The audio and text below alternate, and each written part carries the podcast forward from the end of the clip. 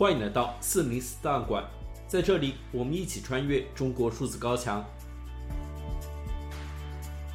尽管中国的言论审查和舆论管控日趋严峻，国家对公民的监控也无处不在，但我们依然可以看到那些不服从的个体，顶着被删号、被约谈，甚至被监禁的风险，对不公义勇敢发出自己的声音。中国数字时代在四零四文库栏目中长期收录这些被当局审查机制删除的声音。本期节目，我们选读过去一周中引起舆论关注的三篇四零四文章。首先，我们来关注由微信公众号“密林中的光”发布的文章：“声讨许家印，更要反思制度。”恒大集团董事局主席。中国前首富许家印被警方带走并接受监控的消息被爆出后，中文互联网上众多网民开启了对恒大以及这位前首富的声讨。对此，在微信公众号“密林中的光”发布的文章中，作者提醒网民在声讨许家印的同时，更要反思中国房地产制度。他在文中写道：“目前。”对许家印的众多声讨，一个集中火力点，或显明或潜在，是在抨击资本无序扩张。每次看到墙倒众人推的现象，不免让人多思考一些。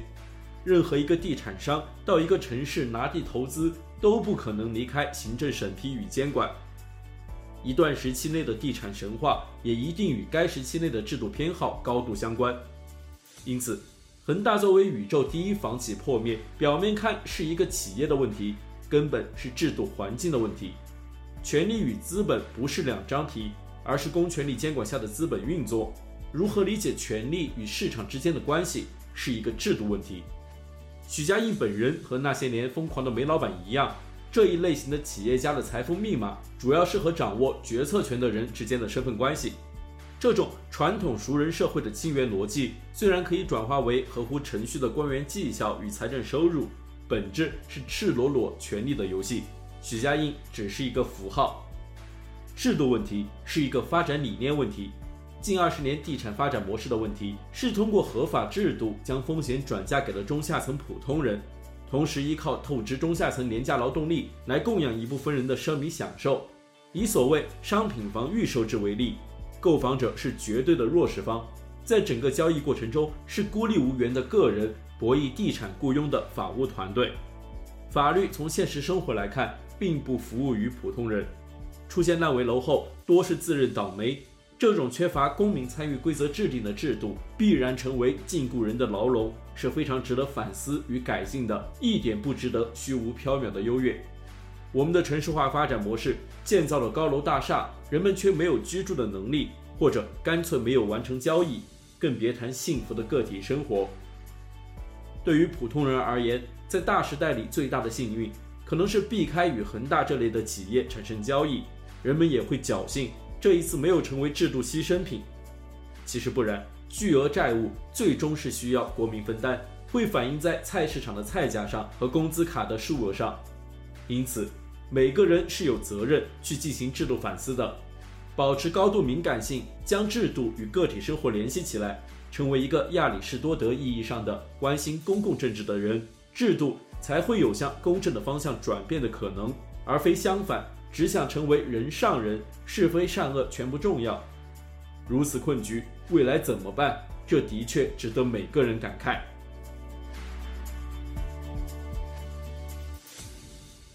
我们再来关注由微信公众号“法度漏”发布的文章：原南通市公安局长高山落马背后，任内最大刑案被指逐利性执法。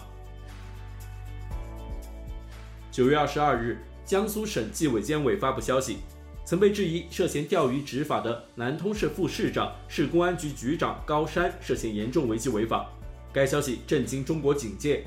对此，专注于法律科普的微信公众号“法度漏”发布文章，讲述相关案件背景。作者写道：“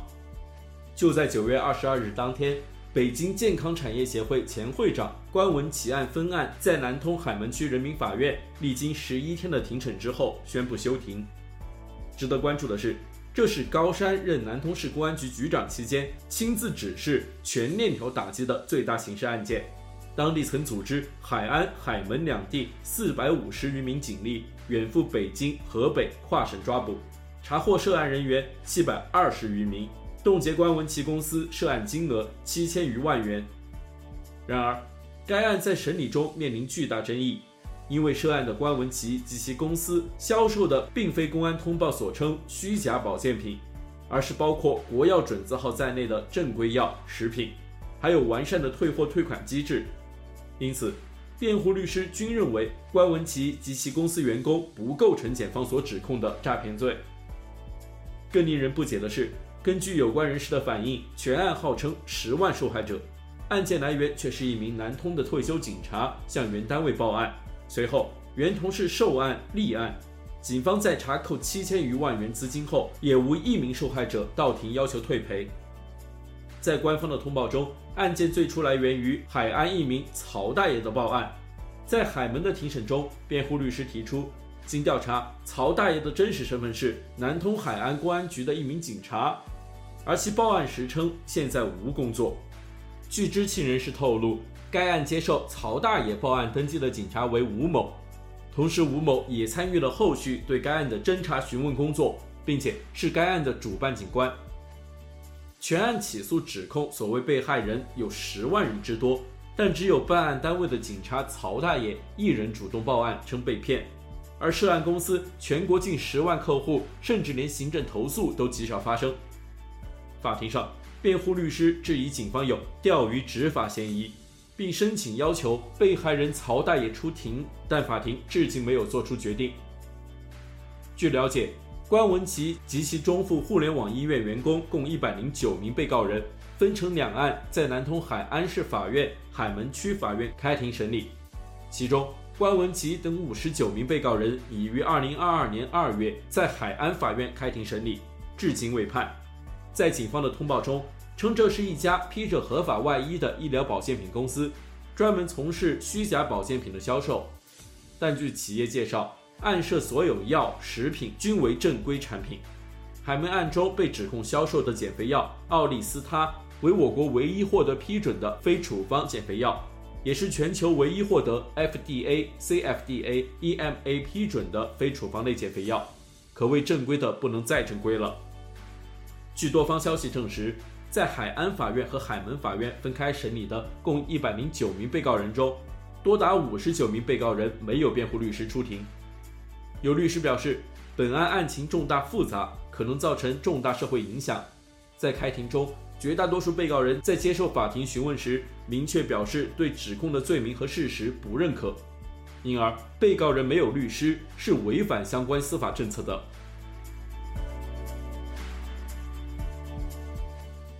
最后，我们来关注由微信公众号“基本常识”发布的文章：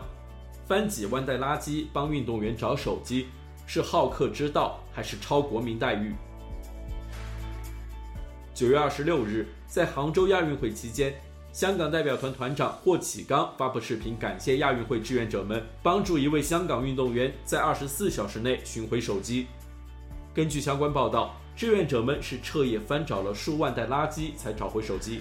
Hello，各位大家好，我是中国香港队的团长霍启刚。我想真的衷心衷心的感谢我们杭州亚运会小莲花杭州奥体中心网球中心的运营团队，以及各位可爱的志愿者朋友们，我想向你们致敬。我万万没想到的是，你们团队的专业，你们团队的真诚，你们团队。真心的希望为杭州亚运会的好，真的是那么多的志愿者，用了那么长的时间，去一个一个包的去找，最终还是真的把我们那个小运动员的电话找回来了。该事件在微博等社交媒体平台引起网民不满，一些网民质疑这是超国民待遇。微信公众号基本常识作者向栋梁也发布文章进行评论。他写道：“很显然，组委会认为他们尽心尽力帮运动员排忧解难是东道主的好客之道，而遗失手机的运动员和所在代表团也真切地感受到了这一点，感激之心、感动之情可谓发自肺腑。就是我们作为围观群众，心里难免有点酸溜溜的感觉。丢东西以及被偷东西的事情，几乎人人都经历过，但连夜翻找几万只垃圾袋帮忙找回失物的待遇，估计很少有人体会过。按照我们生活在中国大陆的一般经验，在公共场所丢失物品后，场馆方帮忙登记一下信息，查看一下监控是常规操作。如果还能派一位保安或者保洁帮忙找一下，那简直是良心物业了。安排几十个人翻找几万袋垃圾，只为找回一部手机的事情，无论是在香港还是中国大陆，肯定都属于超级 VIP 待遇了。那么问题来了，这样一种超常规的操作，到底是因为亚运会东道主的好客之道，还是因为香港运动员的身份给了超国民待遇，又或者兼而有之呢？辨析清楚这个问题，在当下的公共舆论中格外重要。更好地帮助我们理解好客之道与超国民待遇的边界在哪里，我总结了三条鉴定标准供大家参考。超国民待遇鉴定标准第一条：本国人也能享有优质服务，但客人的标准更高一些的是好客之道。人有我无，人优我劣的，那就是超国民待遇。超国民待遇鉴定标准第二条：在能力范围与规则范围内尽量做好是好客之道。以牺牲本国人利益或尊严为代价来做好，那就是超国民待遇。超国民待遇鉴定标准第三条：大大方方做了，让客人来夸，可以算是好客之道。作为成绩主动宣传，显然是超国民待遇。以上是本期选读的三篇四零四文章，文章全文见中国数字时代网站。